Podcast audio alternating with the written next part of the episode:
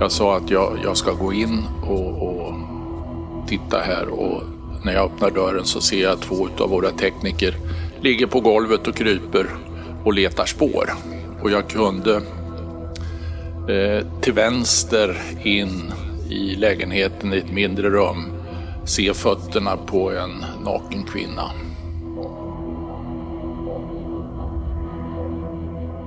Jag brukar ibland föreläsa för poliser om hur de kan använda Efterlyst som ett verktyg i sina spaningar. Många utredare ser programmet som en sista utväg men för den kreative spanare finns det massor med sätt att utnyttja möjligheten att få in tips. Eller till och med kommunicera med förövaren. Ett exempel är när en utredare bad oss ta upp ett rån som inträffat. Han kom själv också till studion och pratade om vikten av att hitta flyktbilen. I den kunde det finnas DNA-avtryck och andra spår av värde. Vad han inte berättade var att polisen redan hittat bilen. Men istället för att ta in den beslutade de sig för att använda den som lockbete. Och det funkade. Förövarna såg förstås inslaget i programmet, det brukar förövare göra, och så blev de nervösa och åkte iväg till flyktbilen för att kolla att de inte hade glömt något. Och där väntade polisens spanare och kunde gripa dem. Kreativt, tycker jag.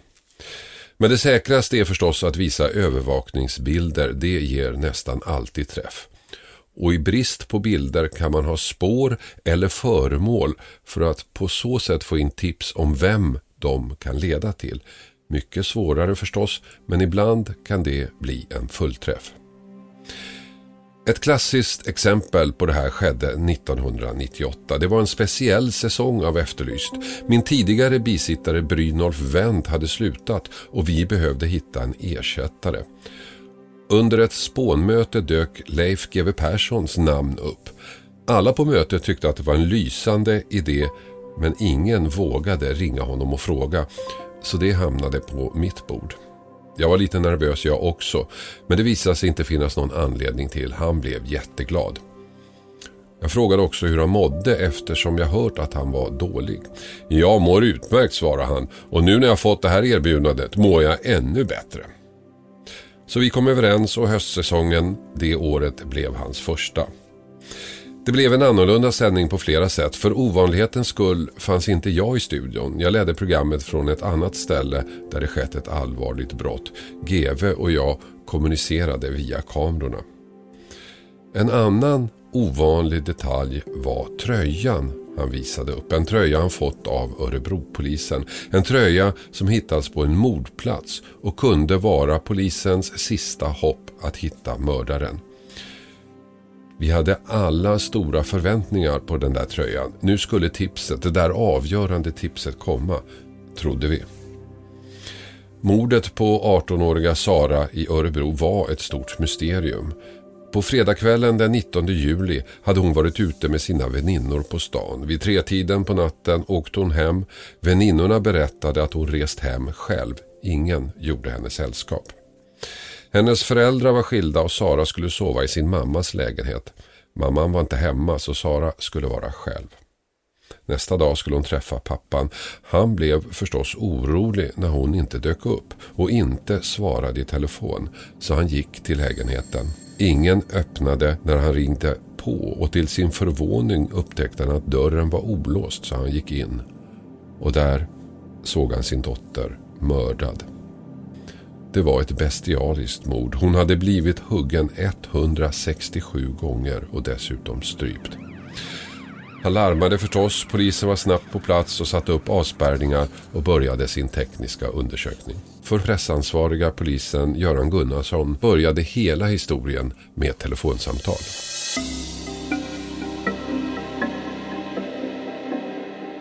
Jag blir uppringd av vakthavande befäl på lördag eftermiddag den här dagen.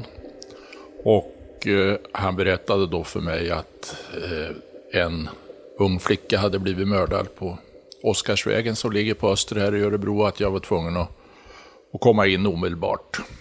Och jag valde att åka direkt till brottsplatsen. Jag åkte inte in till polisstation för jag vet ju att eh, det är ju på brottsplatsen det hände. Jag ville bilda mig en uppfattning om vad det var som hade hänt. Vilken var din roll i den här utredningen? Jag var ju presstalesman för polisen. Och eh, av den anledningen så blev jag ju inkopplad. Vi förstod ju att det skulle bli ett väldigt mediatryck. Och det var väl framförallt, det stod ju media utanför och väntade. Och eh, vakthavande ville att jag skulle ta hand om dem då.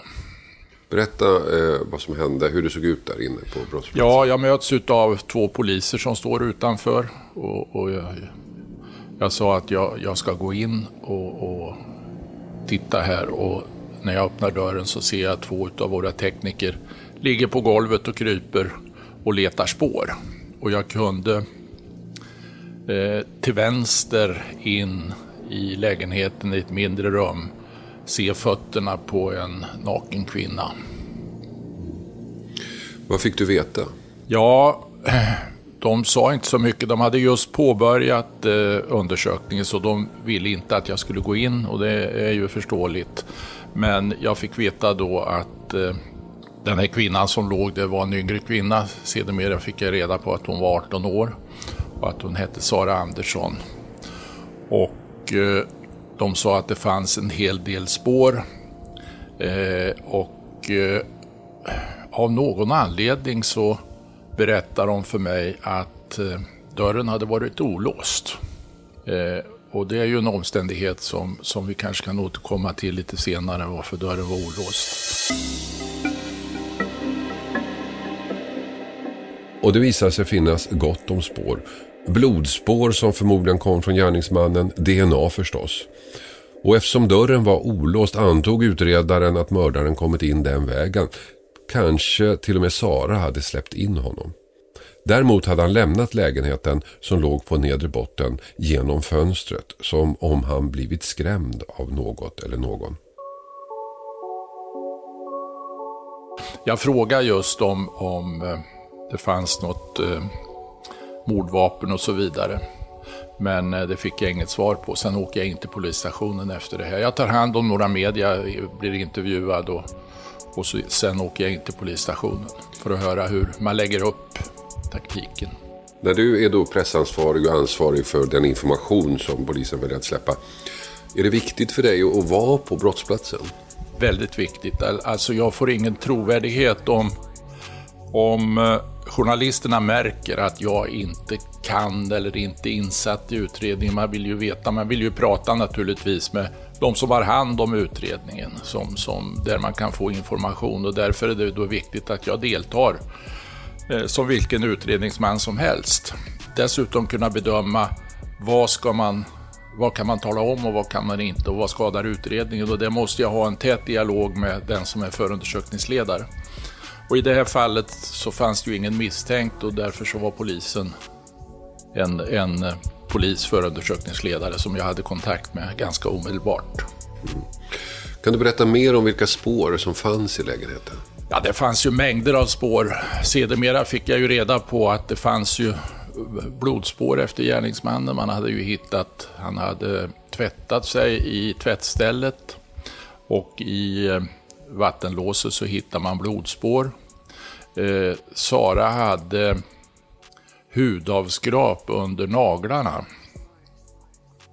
Eh, så att förmodligen så hade hon eh, gjort motstånd, rivit gärningsmannen.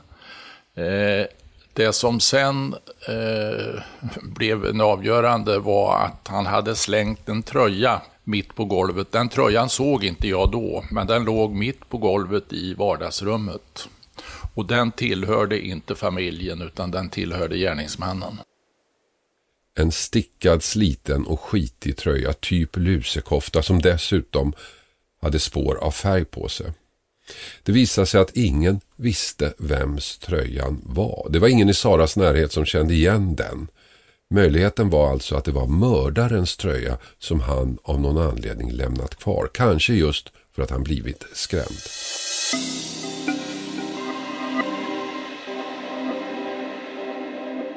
Utifrån de här spåren och, eh, som, som fanns och, och allt övrigt ni såg på brottsplatsen. Vilken bild hade ni av vad som hade hänt? Jag var nog ganska säker på att eh, med de mängd spår vi hade att vi skulle gripa en gärningsman ganska snabbt. Mm. Men vad hade ni för bild av händelseförloppet? På? Händelseförloppet var väldigt våldsamt. Alltså, det fanns ju väldigt mycket blod. Hon hade väldigt mycket stickskador, framförallt på ena sidan och på ryggen. Eh, jag kommer inte exakt ihåg nu, men det var mer än 150 knivhugg. 167. 167, till och med det. Och eh, inget av de huggen var dödande, utan det var mera eh, ja, ytliga sår eller en, en kniv. Vi försökte rekonstruera, det fanns ju ingen kniv på brottsplatsen, men en mindre fickkniv som, eh, ja, som han hade eh, mera ett nästan åt hållet sadistiskt eh, motiv. Hon var ju dessutom strypt. Hon hade en sidensjal knuten runt halsen som heller inte tillhörde Sara utan tillhörde gärningsmannen. En väldigt speciell sjal med ett speciellt batikmönster på. Och som du nämnde så var dörren inte uppbruten? Nej. Ingen oordning i, i lägenheten. Skorna stod i hallen, ordningställda. Gärningsmannen hade blivit skrämd. Han hade inte försvunnit genom dörren ut utan han hade öppnat ett fönster på baksidan och hoppat ut. Lägenheten låg på första våningen. Och det här förbryllade ju eh, oss naturligtvis. Vad var det som hände där och när lämnade han lägenheten? Var det så att tidningsbudet kom eller någonting sånt där så han blev skrämd när han, så han hoppade ut på baksidan. Mm.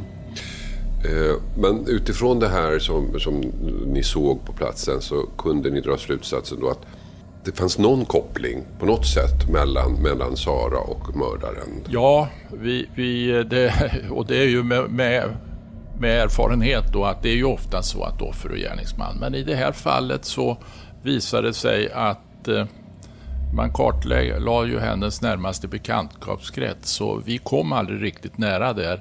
Eh, och Eh, med facit i hand så tror jag kopplingen var väldigt diffus. Mm. Jag mm. tror inte, de kan ha träffat varandra vid något tillfälle ytligt, men de hade ju ingen närmare relation.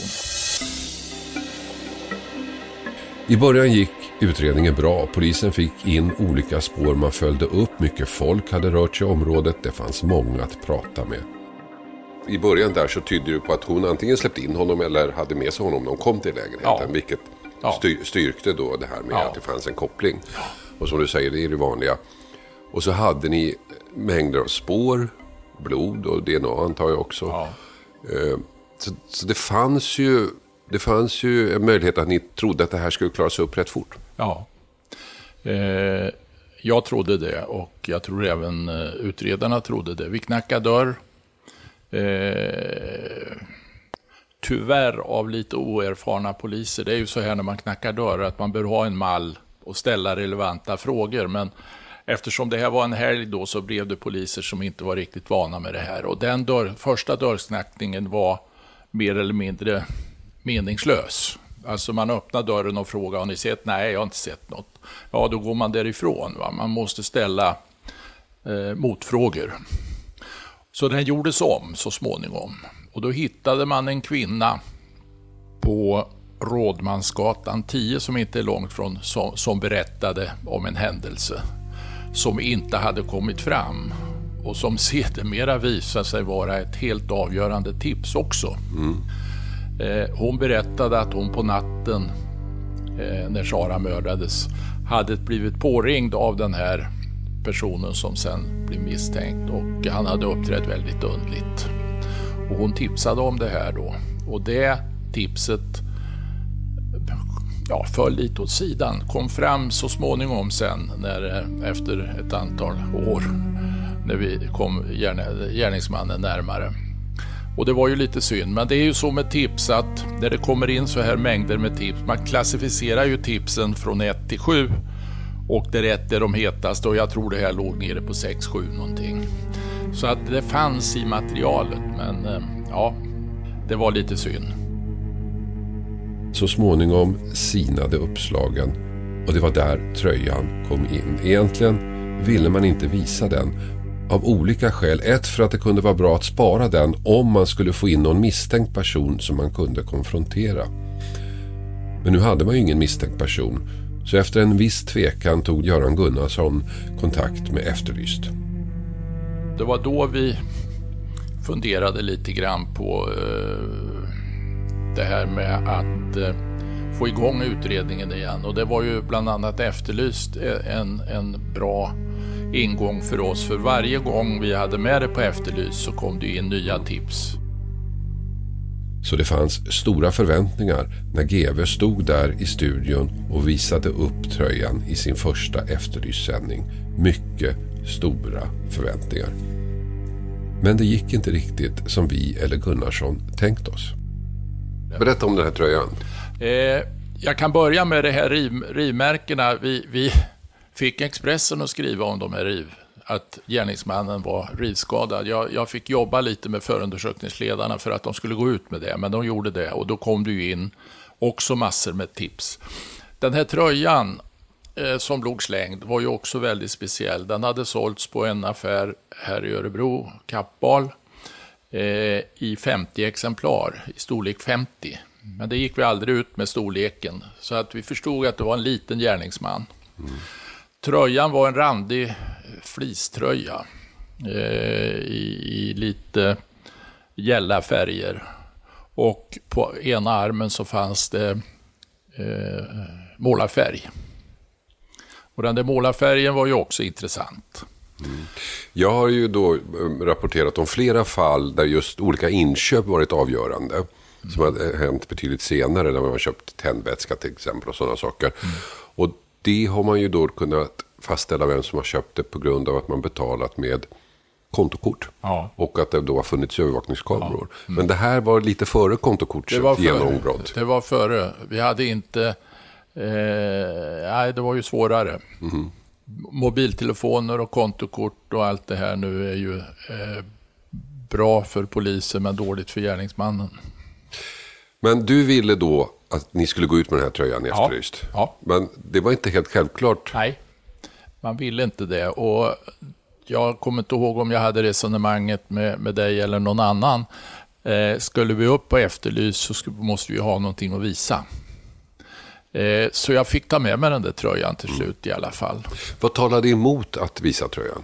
Ja, jag tror att man var inte van med det här att utnyttja media på det här sättet. Eh, eh, Efterlyst var ju ett väldigt speciellt program då eftersom man vände sig till allmänheten och till gärningsmän och så vidare.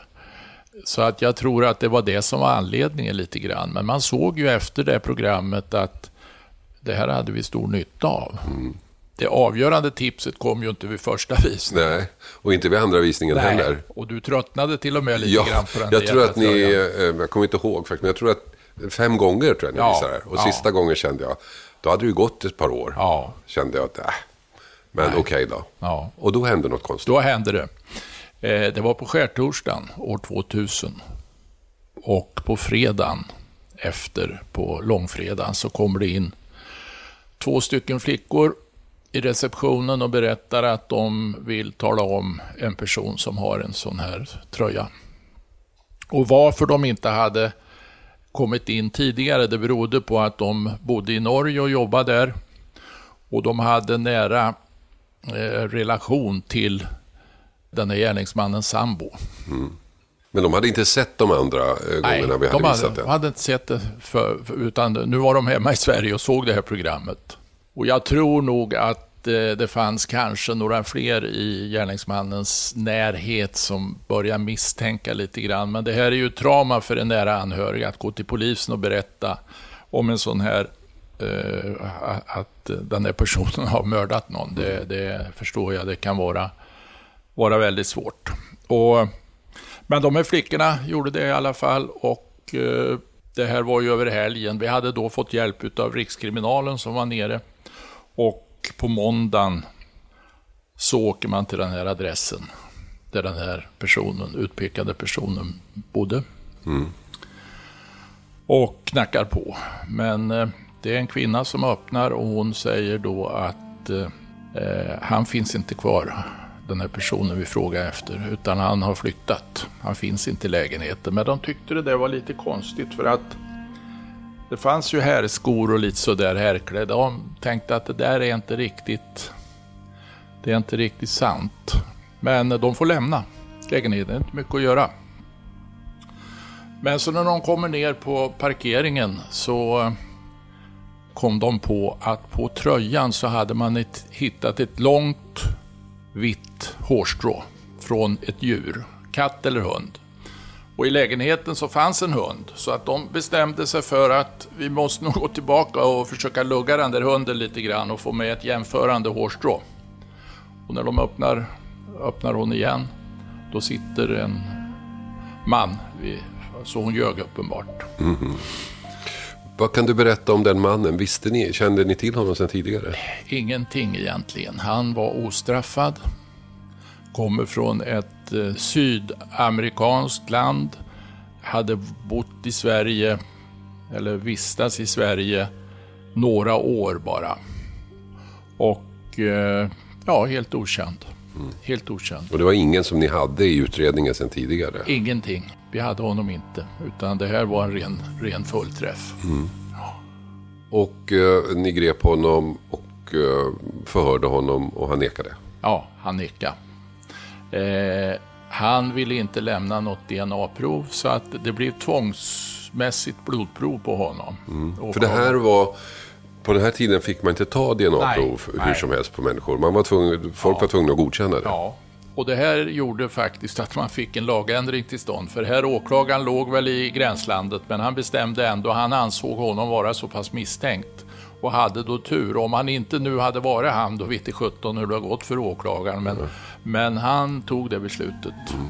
Och ner till SKL med det här direkt. Och motiveringen var då att det fanns blodspår i lägenheten. Så att det, var, ja. det var egentligen det officiella skälet till ja. att han mådde blodprov. Men vad ni egentligen var ute var, efter var DNA. Ja, absolut. Och eh, det gick väldigt fort. Eh, jag tror att det bara tog dagen därpå eller så eh, ringde man och meddelade att det här stämmer. Det är mm. Saras mördare. Och då var det ju lite lättare att vara presstalesman. Jag hade ju tjatat om det här i två år. Och man frågar, får ni tag i någon och så vidare. Och det är klart, ju längre tiden gick, ju mer tveksam blev jag. Mm. Eh, för det finns ju någon gammal devis att eh, ju längre tiden går, ju svårare är det. Men så är det inte längre när vi har DNA, för det kan komma fram bevisning tack vare DNA mm. väldigt sent i en utredning. Eh, han eh, fortsatte neka, så ni fick egentligen aldrig en klar bild av vad som hade hänt? Nej, han eh, valde att han berättade inte det. Eh, han nekade i sten. Och eh, ja, så att föräldrarna var ju väldigt eh, missnöjda på det här och tyckte, jag förstår att de ville ha haft, vad, vad var det som hände, hur träffas de, varför tog hon med honom in i lägenheten och så vidare. Men det fick vi aldrig något svar på. Mordet på 18-åriga Sara Andersson från Örebro är nu uppklarat tack vare tips som kommit in till Efterlyst. Mördaren lämnade en rad spår och under utredningen har det funnits flera misstänkta, men ingen av dem matchade mördarens DNA. När Efterlyst på skärtorsdagen för femte gången tog upp mordet kom ett genombrott. I inslaget visade polisen upp en tröja som mördaren glömt kvar i lägenheten. Två personer kände igen den och gav polisen namnet på en 29-årig tvåbarnsfar som ägaren. Hans DNA stämde överens med det som hittades i lägenheten. Mannen är idag häktad och kommer att åtalas för mordet på Sara så här efteråt, du har gått i pension nu, så här efteråt kan jag tänka på att det här är en av de fall, ett av de fallen som du aldrig glömmer. Ja, absolut. Och det var ju ett av de första, jag hade ju inte varit presstalesman så länge då heller. Eh, och där lärde jag mig ju väldigt mycket runt det här med media och mediehantering och så vidare. Eh, så att det var väldigt lärorikt för eh, allmänheten så kanske det är självklart att polisen ska gå ut med, med det man vet för att få in tips. Mm. Men verkligheten är lite mer komplicerad än så. Absolut. Varför? Kan du beskriva? Ja, alltså det är ju så här att eh, eh oavsett hur säker man är på en gärningsman så ska det bevisas i en domstol.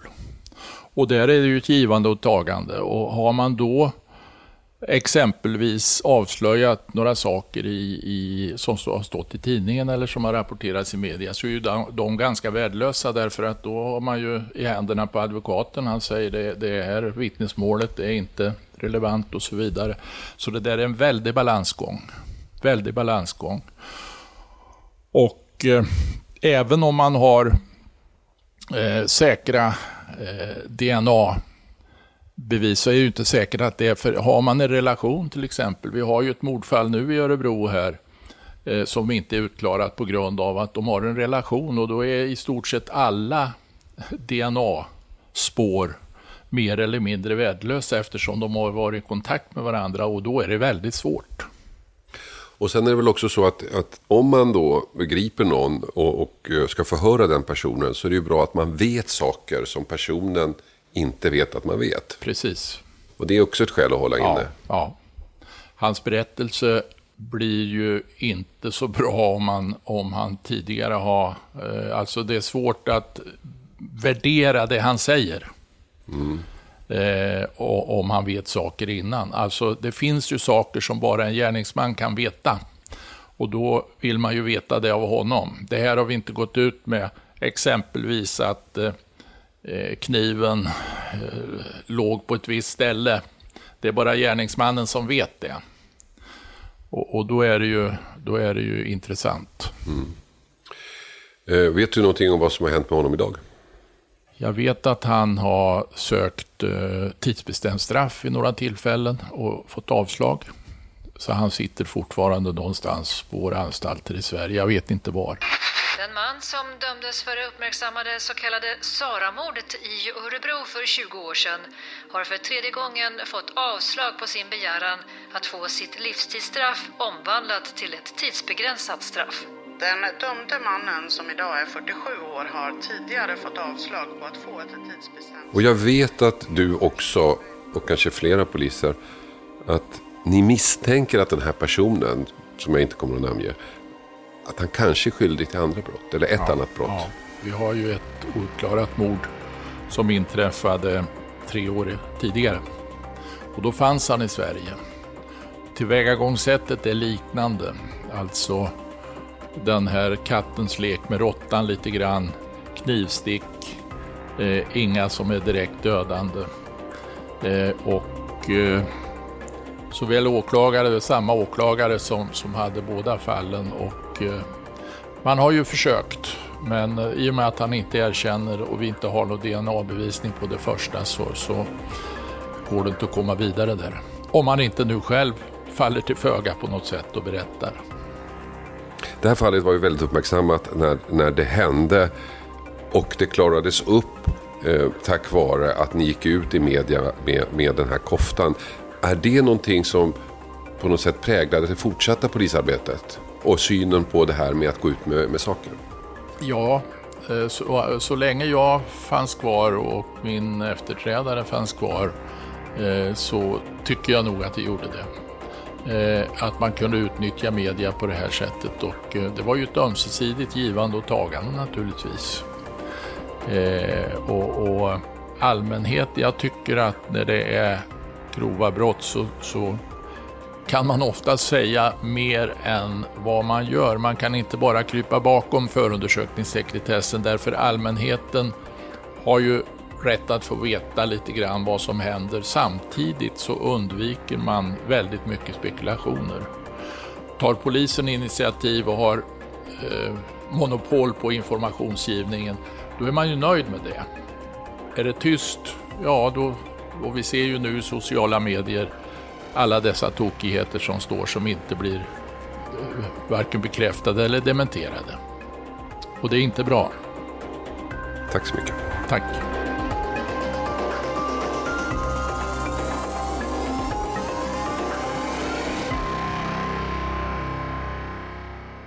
Berätta gärna om fallen jag aldrig glömmer för dina vänner så att fler får möjlighet att lyssna.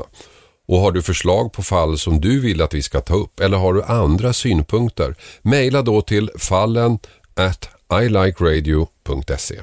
Och jag har några som jag gör den här podden med som jag vill tacka lite extra. Research och inspelning David Persson. Ljudsättning Alexander Martyris och exekutiv producent Mattias Arvidsson. Nyhetsklippen i sändningen kommer från Sveriges Radio. Och så till sist, missa inte Krimtorsdag på TV3. Efterlyst följt av en TV3-dokumentär om fallen ni aldrig glömmer. Produceras av I Like Radio. I like radio. Poddtips från Podplay. I podden Något Kaiko garanterar östgötarna Brutti och jag, Davva, dig en stor dos skratt. Där följer jag pladask för köttätandet igen. Man är lite som en jävla vampyr. Man har fått lite blodsmak och då måste man ha mer. Udda spaningar, fängslande anekdoter och en och annan arg rant. Jag måste ha mitt kaffe på morgonen för annars är jag ingen trevlig människa. Då är du ingen trevlig människa, punkt. Något Kaiko, hör du på Podplay. Därför är gardinerna.